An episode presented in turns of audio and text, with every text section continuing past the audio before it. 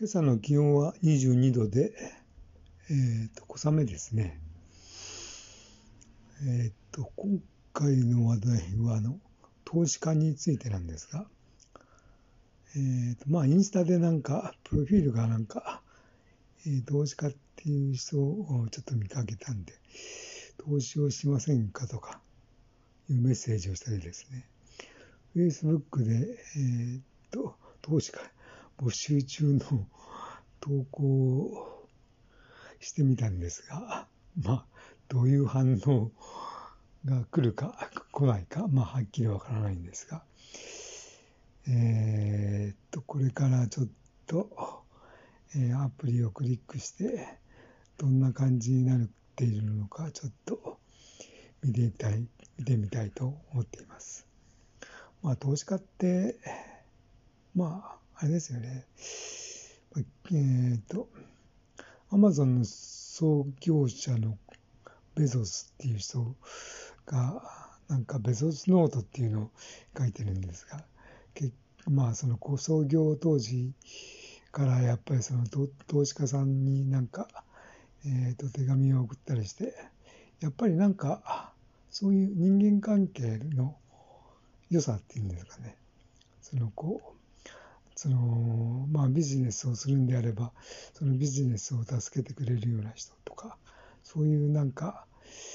人の集まりっていうかまああのそういうこう経営その会社を経営するんでもやっぱりそのこうマーケティングが得意な人とかですね、えー、財務会計が得意な人とかまあ技術的な分野が得意な人とかやっぱいろんななんていうんですかね得意分野の違う人が集まってなんか知恵を出し合いでなんかあのいい感じの雰囲気であの何て言うんですかこうあの事業が進んでいくとなんかうまくいくっていう。まあそのこう技術者なんかでまあすごくなんか能力にあの秀でた人がまああのこうポソポソっとなんかいるよりは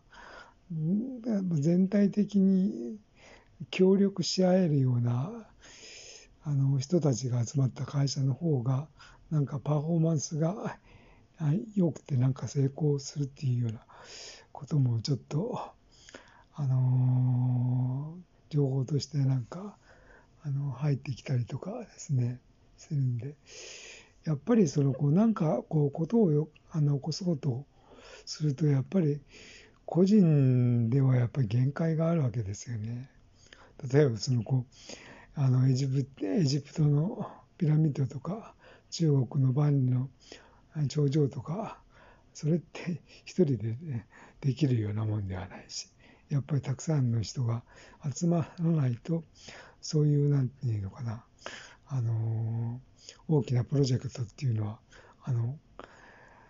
えー、遂行できないと。いうことで、やっぱり